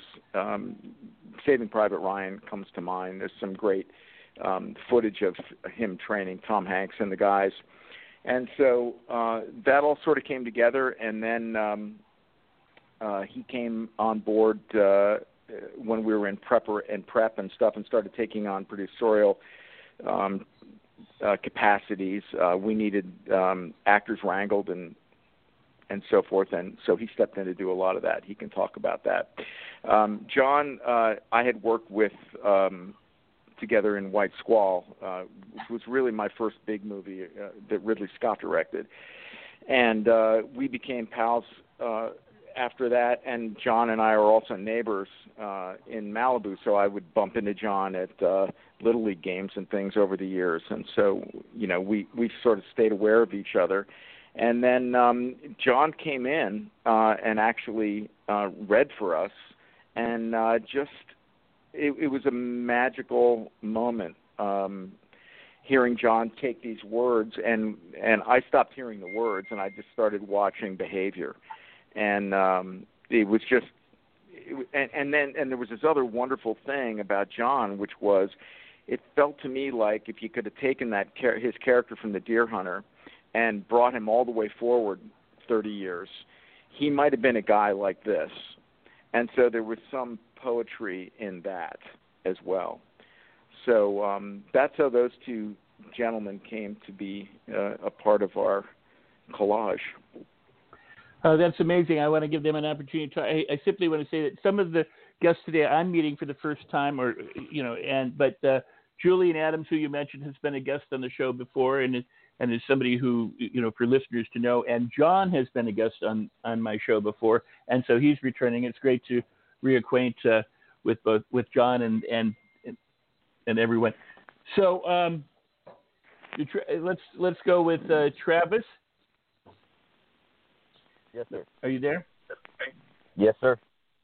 So let me ask you this because um, uh, one, I, I want to ask you what it was like being former military and then being in a military movie and then you know working in the film and then also seeing the film. What what is that experience like for you? Um, and i also want to ask another question right up front and that was the casting process where you're reading with all these other actors and and and and and, and how that either helped you you know with with what you were going to be able to do or how you helped them being that you were an actor which is what todd was mentioning. Well it was humbling. Um, it was a humbling experience to you know work as as long as as I had in the entertainment industry and have an opportunity like this come through Sidney, and then obviously Todd had to make the call to ask me to be a part of the film, and then from that point on, uh, after reading the script, which I've said multiple times, it's it's I would say one of the best scripts that I've ever read in Hollywood. over Wow. all the years that I've Cool. been- Yeah, Very cool. I mean, I, you know, I've known Todd long enough. I don't have to kiss his rear end. Sure. But, uh, I definitely um But I've read go enough ahead. scripts. yeah, go ahead. Yeah. But I've I've I've, I've read enough scripts. Um, we, you read enough material, and then you obviously prepare the material for the audition. But you you have to read the script, and and many of them are very difficult to get through. Mhm. And I remember reading I remember reading Todd's script, and um, just from the moment I started reading it to the time I finished it, I was the, story was so compelling. I mean, obviously, why everyone stuck with it so long and wanted to get it told was this this script that I had just put down. I just said whatever it took to to get it made, and um, and that was just a humbling experience to get the opportunity to be a part of such a, a big film. I mean, you could read it and you could see the scope of it, and you knew this was going to be a, a big film, and you knew each and every role was going to be cast with somebody very special. You know, at the time we didn't know who those people were, but you just knew every every individual role in the film was going to be very special, and and I just wanted to be a part of that, and so to kind of finally get that opportunity after so many years in Hollywood, wanting to make a movie that that you could bring your own personal experiences to and your own personal history, and then to work and collaborate with guys like Todd and Sidney and and uh, and Byron and and and then obviously the cast. Um, John and I have built a pretty incredible friendship over the past four years. You know, you just look at this and you just go, um, yeah, I can check this. I can check this this box off. I I can I can hang my hat on this on this story and this this project. And so very humbling I would say it just in, in short to just be a part of it all. I mean it's it's just an epic film. You know it's for me it's right up there with the films that I grew up I grew up wanting to be a part of. It's the reason why I ended up wanting to be in the entertainment industry was to make the Saving Private Ryan's or the Platoons or the Bravehearts. Um and for me uh I finally feel like you know I I was able to be a part of one of those films. I, I think this will have very long legs, and I think it'll be something that goes down um, in the archives eventually. I, I think it'll be in the film archives, and it's something I think veterans and people struggling with PTSD and people who need some help. It, would be great for them to sit through this film and watch it because you come out you come out feeling good on the other side, and that's rare. That's really rare. Well, a good point. Excellent point. Thank you for sharing that. Um, let me turn to John. John, and say, hey, John, you um, have been uh, in, in in many many projects and other war movies, and of course, starting with something like The Deer Hunter. Uh, but now you're in Last Full Measure, and you're working with Todd. Um, what was that? What's that experience like for you? And and uh, and uh, and how do you feel about the film now that uh, now that uh, it's complete and it's out there? Rex, Yes, hey, John. thank you. You know, bringing the guys together. Uh, this is a community, uh, you know, between your part in the media and sharing like your your appreciation with us. These guys, I mean, the closeness of people in the business is where it's at. And uh, you know, I had worked with Todd. Had a blast on that movie with Jeff Bridges and Ridley Scott and everybody. And uh, just this introduction to a Marine uh, with Travis and the guys, we read through the script. I needed to be just a part of that from there with the others working to support this effort. That meant as much. If they hadn't taken me into the film, I was a part of it. I, it was in my heart, and uh, the men who were there who had served, like Travis. I grew up with the military, Second World War, post Second World War, Korean War, and, and men in the house recovering, if you want to call it that. My grandpa was in the first, and he was brought in to live with us after serving in France and Verdun, and thousands were killed with gas. But the recovery with men and women was part of my life if you want to call that part of that life when men and women, now more than ever women, ranking officers are coming home, which is a big deal. And the the effort of uh, uh, through stories, telling stories, like telling a child a story about life with uh, animals or birds and things and spirit of life, an image of not so mysterious because animals are a lot easier to understand. But the idea that these these stories with the spirit of true experience, like with Travis, bring something out now that I had been seeing in a lot of the groups that I would get together with, with men and women in the military, uh, just getting together, and first responders now by Travis's grace to introduce me to SAW, Save a Warrior, uh, and other great efforts by the my uh, my associate, a great actor, and he did so much with the the effort with the Wounded Warrior. Um, it means a lot to the whole community, and that's one of the things in this script. How many people are actually affected? How many people are involved in a war? People like me when I was a kid at home. Uh, then with the beginning of the return of vets from Korea, but also from then later on, the lives that they had they had to go through with the effect of that effort.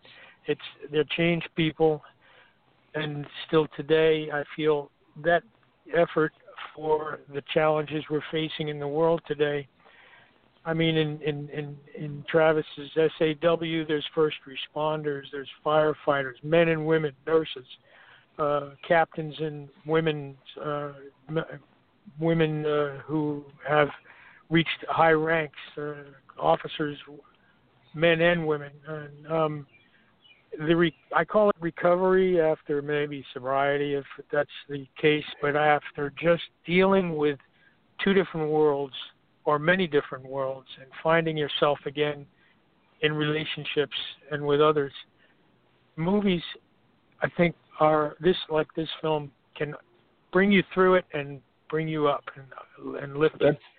That's and, an uh, excellent point. yeah. You, you know, you're talking about so many things and that so many different people from so many varied walks of life, through so many different uh, forms of recovery, or people, you know, in the process of of uh, uh, of moving from uh, one situation to another, maybe a less than glorious situation to another situation, um, can be touched and affected by a movie like this. And Travis made the point too, you know, that it's it's an uplifting movie, and that uh, you get through. I, I, I, want, I really want to ask this question though, as well, um, of Sydney and and and and and Todd and you guys.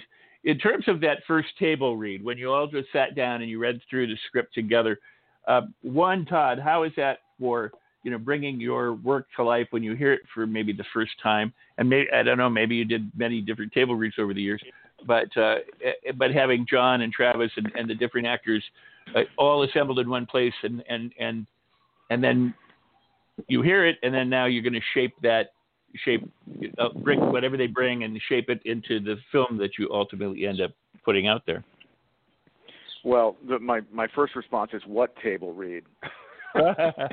um, you know, uh, I, the, the cast is so was so varied, and uh, there's so many busy people among them uh, that it really wasn't possible to ever get the whole cast together at one time, uh, and that even included the Medal of Honor ceremony at the end of the movie. We still had to fake Ed Harris in there because he he the schedule didn't permit him to be there, and John wasn't there either, actually.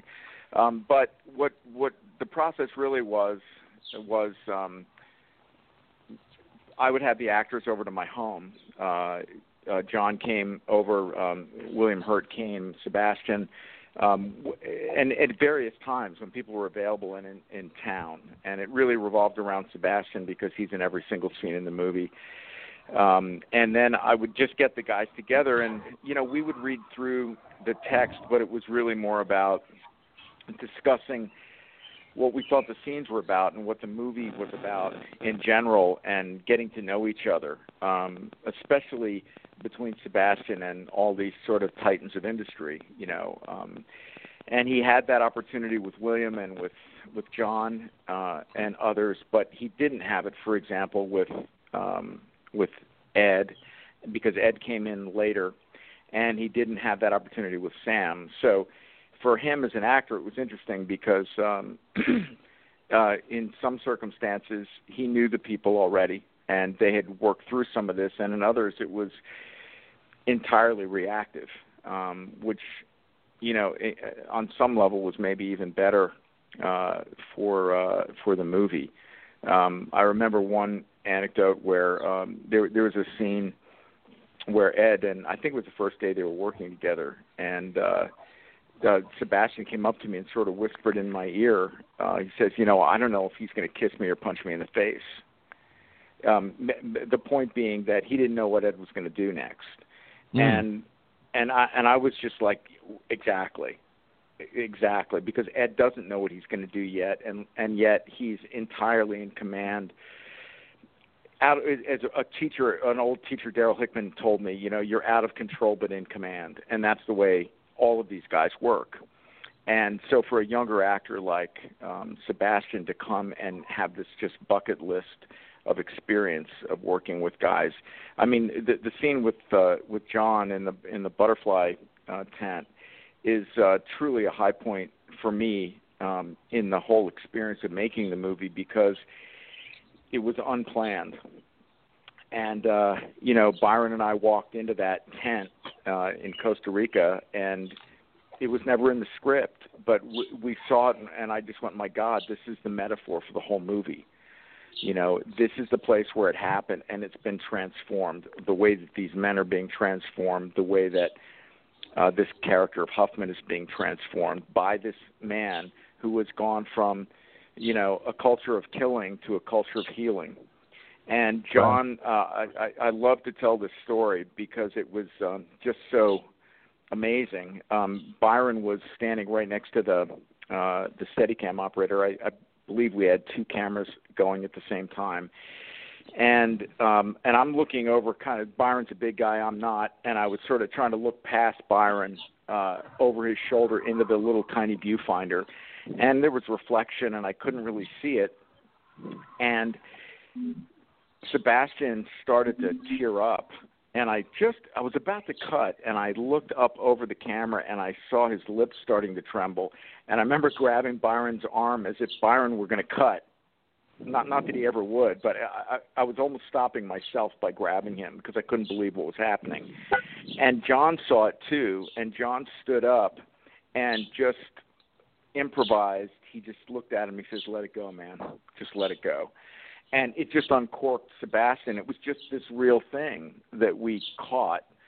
Uh, and um, uh, that, that's a long way from the table read, but uh, but that's kind of how wh- wh- that's kind of where we ended up, and it, it's uh, it's just a beautiful moment of cinema uh, that was on that, that was you know what it was it was that Sebastian had achieved what he was talking about with Ed that he didn't know what was going to happen next, and so something remarkable happened because he allowed it to happen. And that's really what directing is all about. It's about creating the conditions for a little miracle like that to happen. Oh, that's sweet. That's really a, a wonderful story. I would like to ask uh, John and and then and then Travis. You know, in terms of creating that, I mean, you know, an actor uh, can be so uh, devoted to the lines and to the you know pre-rehearsal or whatever that they that they they kind of phone it in. Not that, and I don't mean that in a disparaging way. I'm just saying that they're that they're they stick to what they know. Or another actor, especially seasoned actors like yourself, will look at something, see something happening in the moment, and then be able to go with that and or improvise something that that helps create those magical moments. What's that like for you, John? And then and then we'll talk with Travis. Uh, just to uh, say how much fun was the discovery for me. You know, getting absolutely away from anything in my life to be brought into a whole new area and the spiritual uh, power of associating while I'm talking to Sebastian about another world, uh, very different than for both of our life that he hadn't any real uh, exposure to. So this environment that uh, that God brought us to, and we, for me, it was a new experience too. But just to open up and share my feelings and my experience with the men who had served, and one man who just appeared from nowhere in that one incident, it was easy to just pretend, you know. Movies are pretend. But boy, they can lift and move people more than they get in their normal lives in an hour and a half. Uh, their lives can be changed, and I felt with with Sebastian in the scene, we both said, you know, thanks. You know, we were grateful for another day. It was just we both saw that time for a moment in our our our dealing with the remem- mem- the memory of mine and him experiencing that as a human being and what the insanity might be might be like and how it affects everyone in the lives uh, exposed to those people from the immediate experience as fellow soldiers or their mother and father or sister and brother or friends. Eight thousand miles away. You know, Wow. it's it's it's just as powerful. Yeah. I want to I want to follow up, and I want to ask you and Travis and and um, and Todd, for that matter. Um,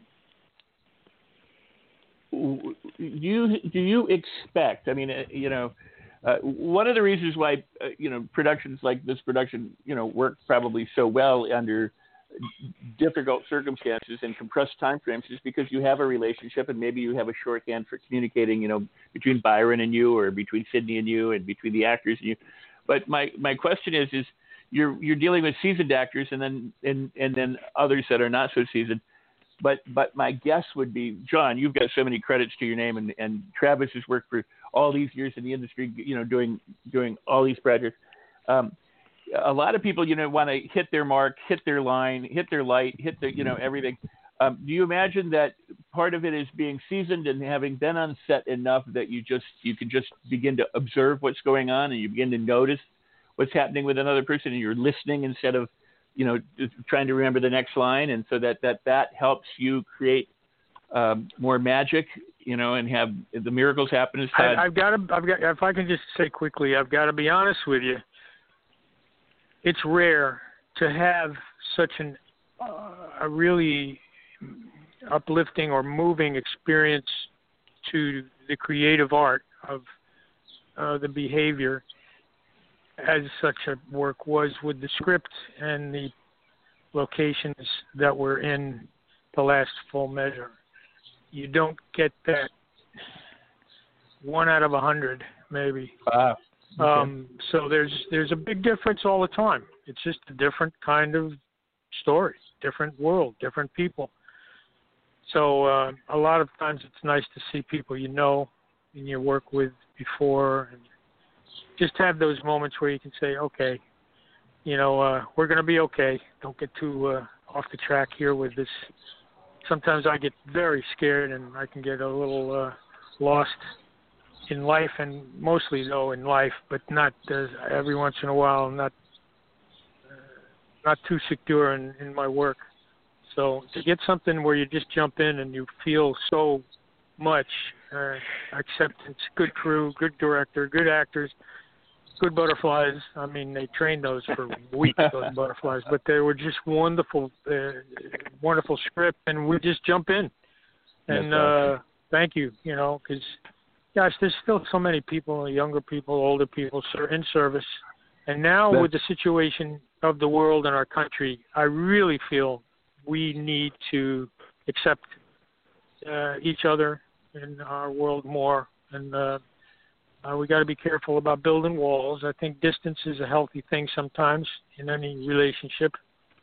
Peace of mind for an individual just to have their Sure. own space, but the idea that there's challenges that are the world's moved very fast in the last 100, 100 200 years all over the world and now we're going to need to re-look at our our lives i think a little more and uh, so we're seeing a little effort for peace in a lot of places Well, that's very cool. You know, And, um, I was going you to know, say that the last me- gives you that opportunity. Go ahead. Go ahead. You're saying.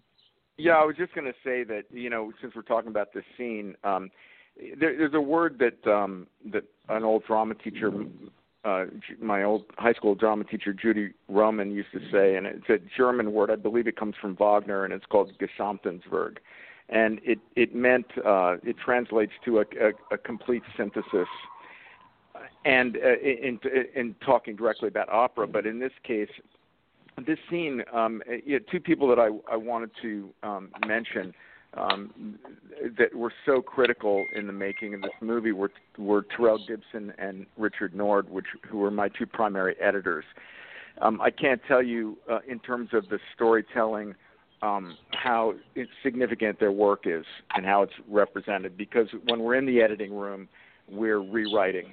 Uh, we're we're doing the final draft, uh, and it gets drafted over and over and over again. And um, the the combination of Byron's work, um, how he captured the performances, uh, the the natural environment in this place, along with imagining how the sequence might come together because we hadn't storyboarded it, we we didn't really know how it was going to come together, and then uh, the the the knitting together of those images uh, in a way that supports the the emotion of the scene and the transformation that's happening, and then it, how it's beautifully delivered with Philip's score. Um, it, it th- there's a there's an oboe uh, line in the movie that makes me choke up every time I hear it, and uh, and so you you have the people that were on the ground doing it, and then you have someone, you know, maybe a year or so later, uh, coming in and giving it the soul. And um, that's really what's so exciting about making movies because it really is such a group effort and it falls and crumbles if one of those people doesn't show up and deliver. Um, so um, I just wanted to make sure that I mentioned um, the the editors. Oh yeah, absolutely. Well, and I'm glad that you did. And I also want I want to uh, before I make a, a, a, further statement because I wanted to bring Philip in on this discussion too about that scene, and I want to bring in Travis. Uh, but um, the movie came out in January, and and let's tell people where they can get it, how they can get it, how they can see it, what's going on. It's the last real measure. Let's tell them who's who's all in the movie too, because we I didn't do that this time, and we mentioned people like Sam Jackson and different things just by first name, or Ed Harris. I think we gave full name, or, or William Hurt. But but uh, I think people should know where they can you know see the movie. We didn't mention Peter. Go ahead. Did you hear me? and that was amazing that he was brought oh, in. Peter Fonda, uh, right? He uh, he had cancer, and uh, I guess Todd made the or and Sidney the decision to go with him. Uh, I like John Cazale in Deer Hunter. Oh, right. right. One of the most uh, incredible performance of someone having to deal with uh, PTS, uh, post-traumatic syndrome, and uh, I just felt so proud to be a part of his uh, last film. Wow. Yeah. Yes, indeed. I, it, Sidney, why don't you go ahead and do the business? Ah, well, uh, thank you for asking. The film right now is on all digital platforms. You can get it on Amazon, uh, Google Play, iTunes, Fandango. Uh, I'm sure I'm missing some, or you can go to the last measurefilm.com and it will guide you towards uh, any of those locations to purchase it or rent it, uh, depending on what you prefer. And uh, it's quite popular. People are watching it. We're really excited about that. And you know, tell your friends it's available now, and you can watch it from your home right now. Well, it, it is an amazing movie. I'm so thrilled to be able to discuss it with with you, and I think it makes it even more, uh, you know, want to watch it again as we discuss it to to hear the different elements and the different people and the different parts of getting it all, you know, uh, come together. So, uh, you know, I one encourage of the, one of the one the of the listeners. Things that is different because of this look at this activity that started in Vietnam was the idea that there's any political uh, point of view, one way or the other. Uh, it reminds me as a little boy with everyone around me, let's say, uh, were Republicans. All my family, all my neighbors. Uh, Eisenhower would listen to as a little kid in a four-inch TV. There was a spirit of community and civil rights going on, of course, with a great deal of uh, effort of new world. And that's the feeling I got from this film was an effort for new world that was going Uh. on. As you're watching the result of the the effect and the and the, and the incident itself and the effect on people this is today. And uh you know there's there's a lot of reasons for different points of view. I think everybody should have one you know like having their own nose or whatever i think we should have their, our respect for ourselves and this respect for others that was shown was just I thought I thought the best thing about the film. And uh, at the end of the film, if you can bring a tissue, because you will be moved in a in an uplifting way, and also Oh, wow. towards our, our our our actual participation in the government is continual, whether we realize it or not. And Wow. uh, I was just so moved by that last scene. So Oh, it's, cool. it's non non it's totally human and uh, involves any anyone any different point of political opinion and will be observed and uh, so please you know go see the movie Go see the movie. See it wherever you can. That's a great word. Thanks, John. Travis, I wanted to ask you, uh, you know, about your process with uh, uh, bringing uh, your character to life and and and what it's like to work. You know, i i you know, you worked for many many years, but in how it was in terms of this project particularly. Well, it's unique in the sense that you know just because you served in the military doesn't mean you understand all the different generations of military. You know, I served in the Marines from '94 to '97. It was a different time, uh, and there's so much more to learn, especially the difference between Army and and Marine Corps and these mud soldiers and what they experienced. And I wasn't an officer. Uh, my my character is based on a a bunch of other guys put together in one, and they were all officers. So I got to spend some time with different guys who had served uh, in that battle. Uh, Phil Hall was one of those guys, and I got to spend a lot of time with him and um, John uh, Pigheiny, who uh, I got to get to know pretty well.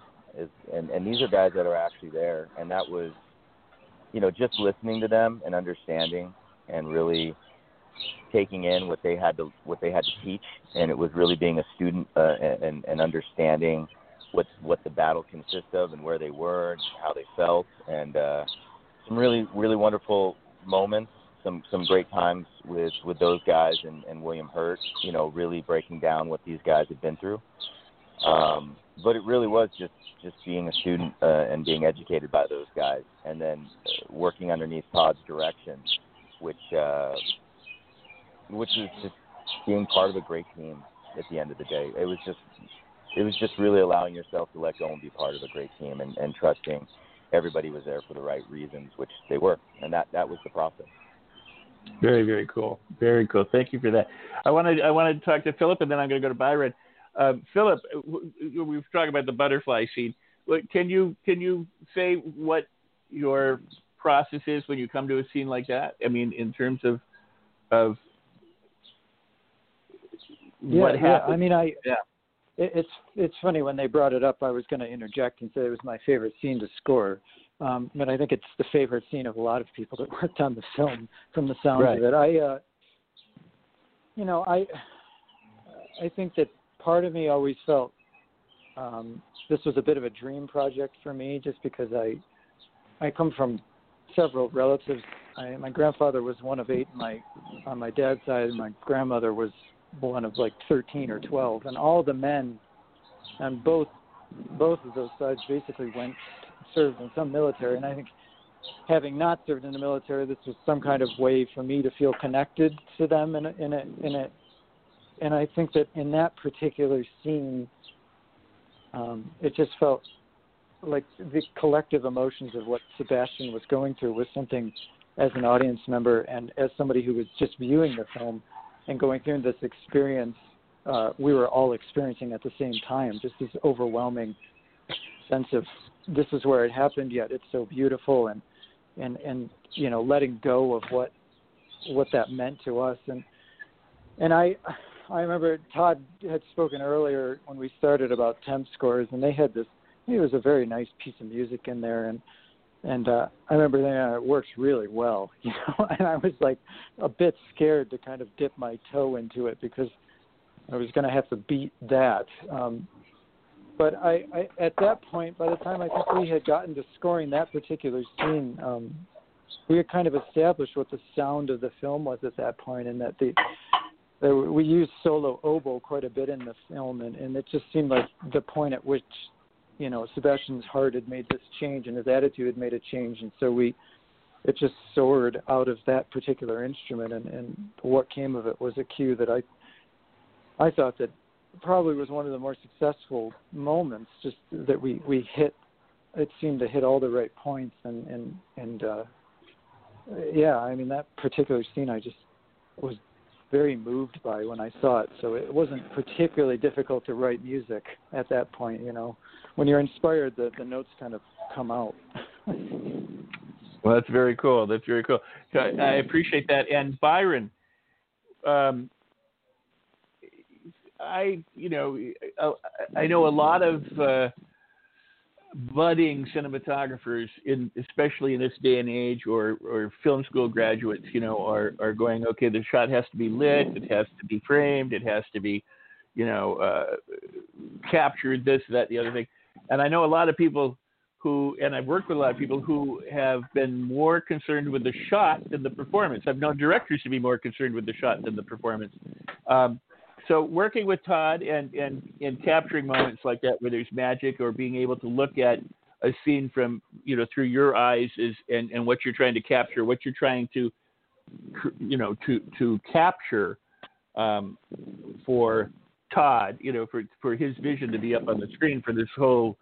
Um, how, how how is it? What what again? Going back to your process, what is it that uh, that you you tend to focus on as a director of photography? Well, it's interesting what you just asked as well because, you know, as a DP, you know, you're only as good as your experience, and you oftentimes, you know, learn lessons while you're shooting. And Todd and I did the movie Phantom, and I remember there was uh-huh. a, a particular scene where I didn't love the light on Ed Harris, but he was in, and he was just in a groove, and he was so good. And I asked Todd, I was like, "Can I fix it?" And he reluctantly said yes and we came back whatever it took five ten minutes to fix it and ed was never the same. And i remember todd saying to me he you know he looked at me and was like okay well you know that's the reason we don't do that. And i learned a valuable lesson with that. And so you know especially when it came to this movie with all these great actors um you know i try i try not to get in the way. I mean i do the best i can to make the light as pretty as i can and the shot as perfect as, as it can be.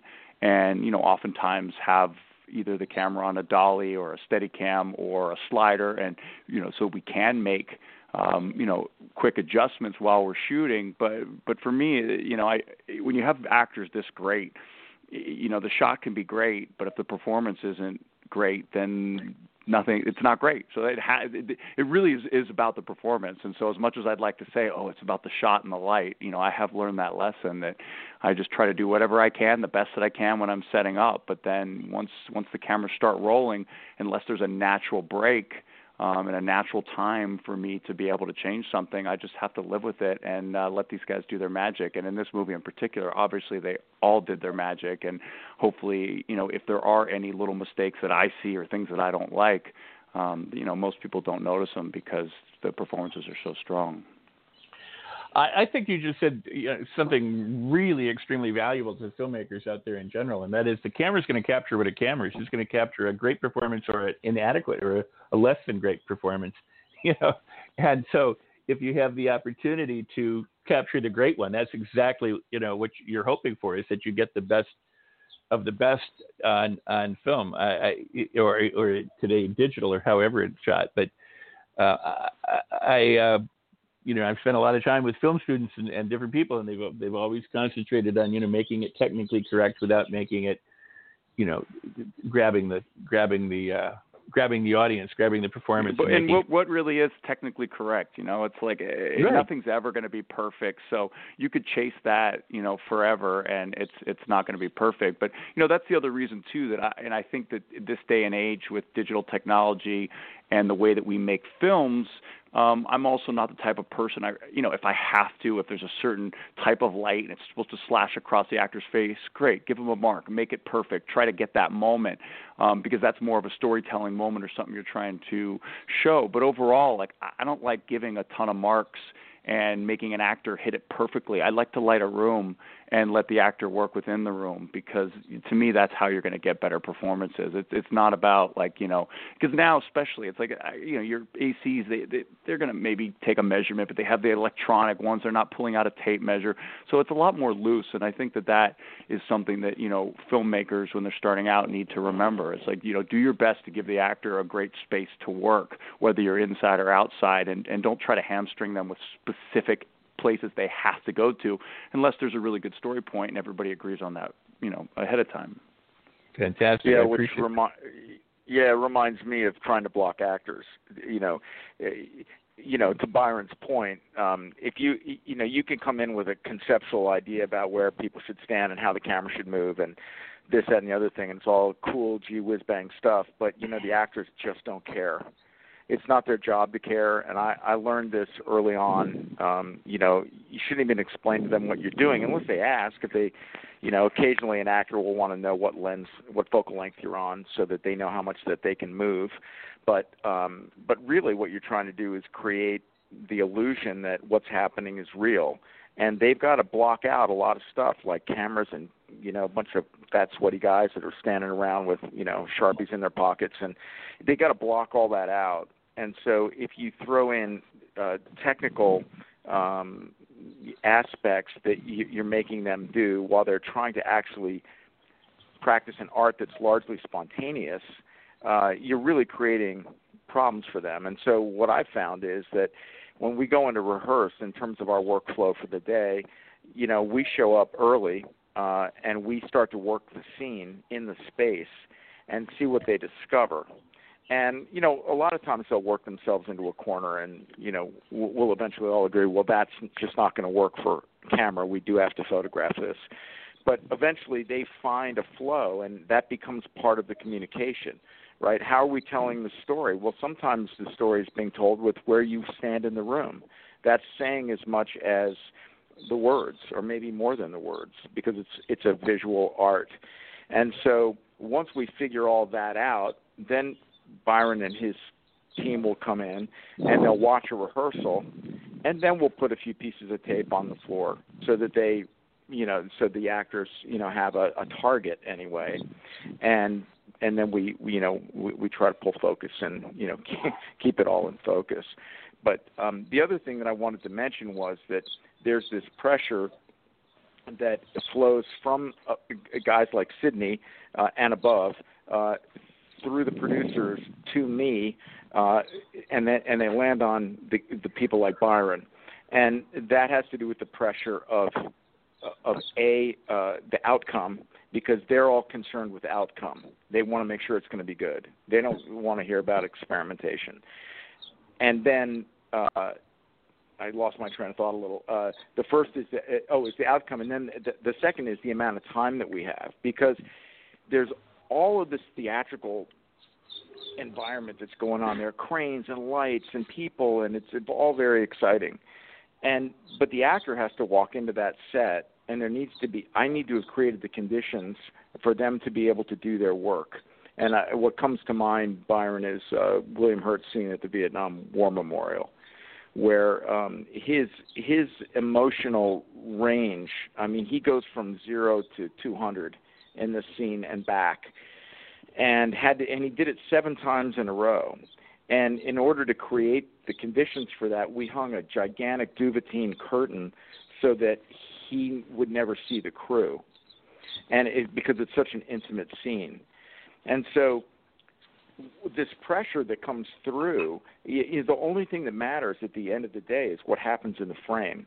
None of all that other stuff that's going on, everything that's happening, none of that matters if the actor can't deliver the performance that they want to deliver or or lose themselves in it. And so, you know, uh, then I, I'm sitting there getting pressure from these guys, and I'm feeling the pressure from the actors, and then I it all comes down to Byron, hurry up, right? right, and, right. And and he's got to like look at me and go, you you want it fast or you want it good, pick one. You know, and so there's this constant erosion of the original idea mixed with um, compromise. And in the context of all that, you're trying to do your best work, and it's really that's the real challenge, and that's how you really learn how to do this because it's never going to be the way you planned it back on Long Island, you know, on the sketch pad.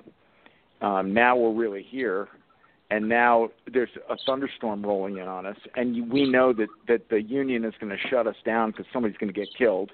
And if that thunderstorm gets within 30 miles of our set, I think that's the range, um, they shut us down. And guess what? Then the sun's going down. So how do you problem solve and uh, and troubleshoot under those conditions? That's I think in a way what really defines us. Well, let's. Uh, Sounds let's like open... a marriage.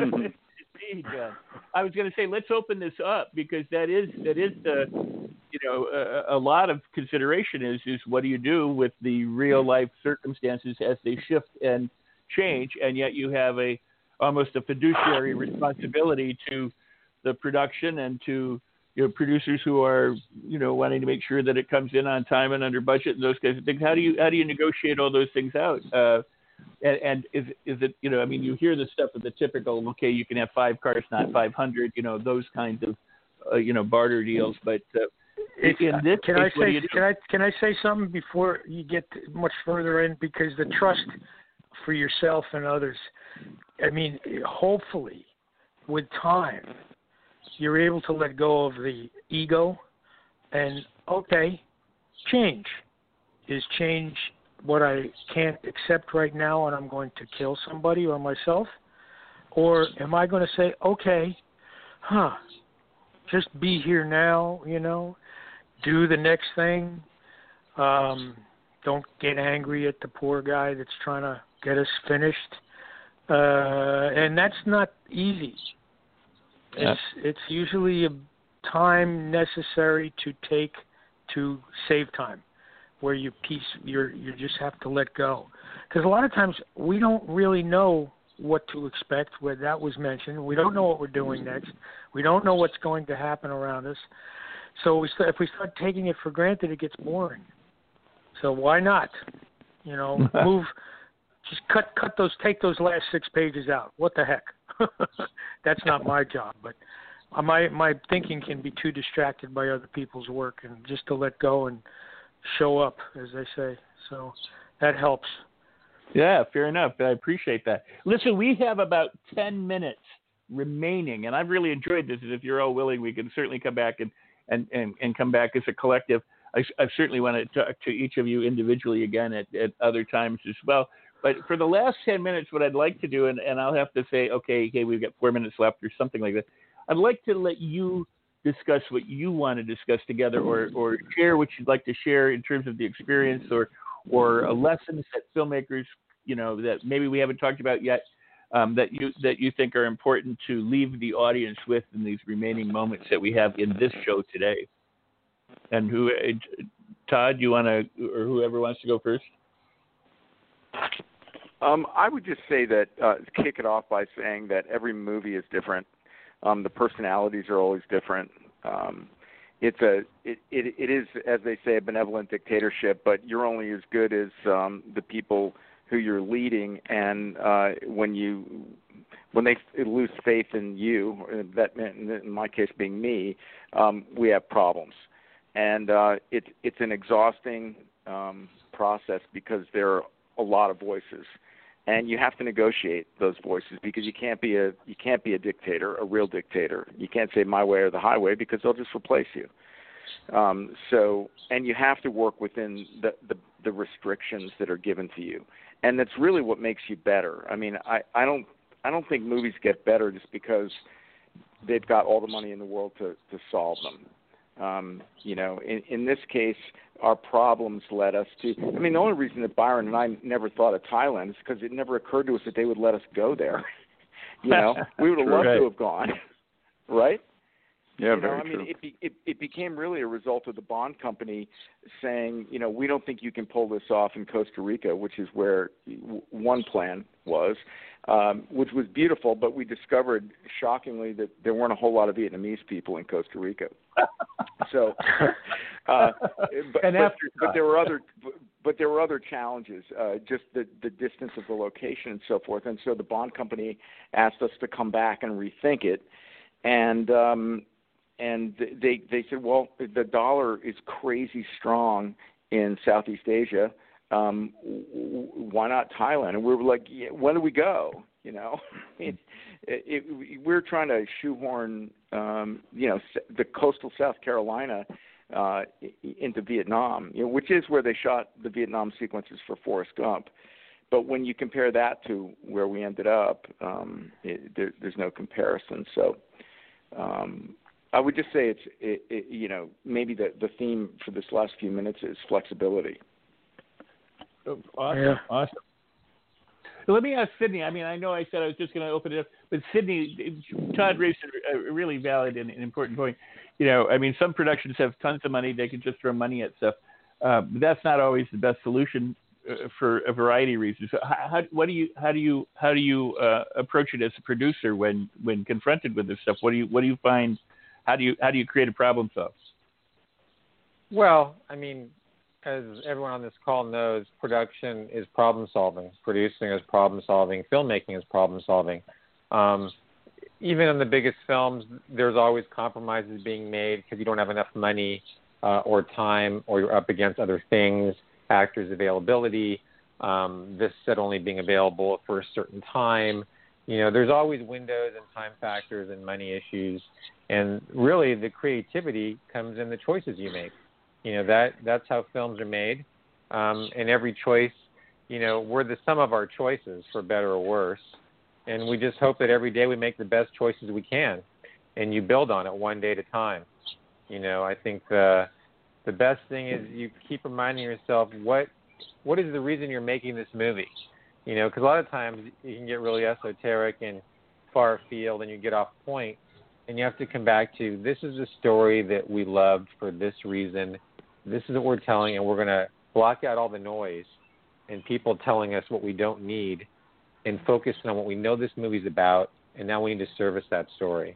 And you do everything in your power, you know, from my standpoint, it's about giving Todd everything he needs and wants within reason. You know, and you know, there's some arm wrestling that goes on and cajoling, and that's just the process. I mean, I think we've done it together long enough that, you know, he knows that I have his back, and I'm never going to be suggesting something that I think would be bad for the film um, just to save money, you know. And we're always trying to find, a, you know, come up with hacks. I mean, that's the fun part of filmmaking is the problem solving. When you go, oh God, I never thought we could do it that way, but bang, we did, and look at the result, you know. So is it Sidney? I think you've got to be flexible. Yeah. Is that Sidney? Yes. Yes. Yes. The best ending of any movie I've ever seen. Congratulations. Wow, very cool. very cool. They well, even had the real guys. They had the real guys who actually served and were in that situation of hell. They were in the last scene. Real people who survived. Wow. Uh, but it just a matter. How did you ever get? I'm glad you didn't tear those last six pages out. you did it. Congratulations. I mean, it was just, just. I mean, I, it was for me, it's a classic. Just the um, the movie, but to be able to do that last scene was so magnanimous of you and everybody involved. It's great. Well, we love you, John. You know, you're a big part of the reason why this movie works, and um, you know, it's a blessing. I say, you know, the one thing if we're doing our roundup, then I'm going to stop talking, which is that, at least for me, it started out being a cool project to make a movie about, and it became a life changing journey. Um, wow. You're here. So that wow. that's something that you know I'm really proud of, and all the people on this call for their efforts and contributions to the film and sacrifices they made because everyone did, um, and not just with time and money, but you know with a part of their their souls. Wow, that's really beautiful. Uh, we literally do have four minutes left.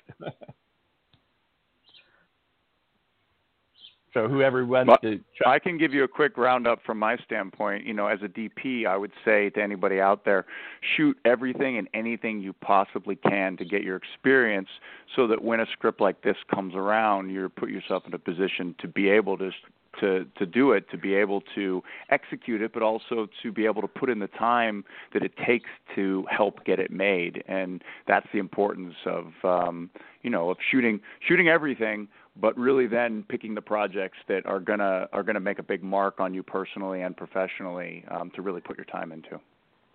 Thank you for Hear, that. hear. Yeah, You know, the thing that impresses me the most about almost any movie is the day out of days. I don't know how you know you coordinate. I mean, I do, but I mean, I don't know how people ever manage to get what get things worked out so that they can actually pull something off. It just it does seem like a miracle when you're trying to to get just like today, getting everybody together for one for one show for a couple of hours. You know, is is is quite can be quite monumental. So to, to be able to do that, you know, with uh, name talent and get them all there at different times within the time frame is is always impressive work.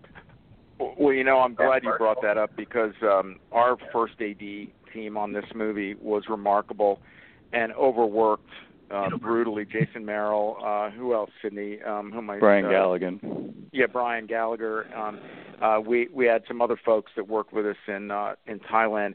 It was um, them scheduling and rescheduling just around the schedules of these actors alone was an, a near impossible task Indeed. and um they really make they really make it happen and they're they're unsung heroes and they really run the movie um literally they run the movie it's not me it's them and they just did a remarkable job and um yeah i'm glad you brought that up Well, and, and Yeah. as I, I'd like. I'm sorry, I don't step on anybody. I'd like to. I'd like to reconvene if we can at some point. We'll talk about that off the air. Um, but I, I think what I need to do now is, is to give everybody about 30 seconds to say goodbye for the show today, because you have certainly all been impressive uh, guests, and, and the information that you provided has been fabulous. So. Um, uh, let's see who who. Let's. I'll just go. Sidney, I've got your phone number up. Would you like to uh, parting 30 seconds and Uh, thank you, Rex, for hosting us today, and for everyone who's uh, listening. Um, you know, every other word is true. Um, ser- seriously, wonderful people on this call. A real honor to be able to make this film and do a tribute to all the veterans that have served. We're very lucky. There's some wonderful men and women out there, part of the military, that do things that we don't want to know about uh, while we're asleep or enjoying our coffee. So give thanks. We live in a special country, and I'll pass it on to everybody else. Thank you so much. thank you. How about Thank you, Travis? Just Travis, want to, you there? uh, I just want to tip. Yeah, I want to. I want to tip my hat to uh, Todd and Sidney for for seeing this through. They spent the past 20 years making sure this movie happened. So many projects fall through the cracks and never get made, and these guys made some promises to the veteran community, and they they saw it through, and they got the story right. And you know, these guys that are still alive, that are still with us, I know they're so thankful that they got a chance to see their story told and told correctly on the big screen. And that was it was just it's just something that uh, I hope everyone gets a chance to see, and that our veteran community and first responder community sits down and watches it with uh, their loved ones because it will help them. It truly will. 22 veterans a day take their lives, and uh, we live in one of the greatest countries in the world. And uh, I just hope that uh, we can reduce that number, and this film could be a part of it. Awesome. Thank you. Uh, Philip? Philip, are you there? Maybe we lost yeah Philip. philip went to sleep Oh, he, oh, hold on, hold on. I see. He, you know, his call dropped and he's called back. Yeah. in. Philip, are you there? Sorry, yeah, I got. I had to call back in. Sorry. You hear me now? Uh, yes, about thirty seconds to say so long. Yeah, yeah. I mean, thank you, Rex, and uh, thanks, Todd, Sidney, everyone.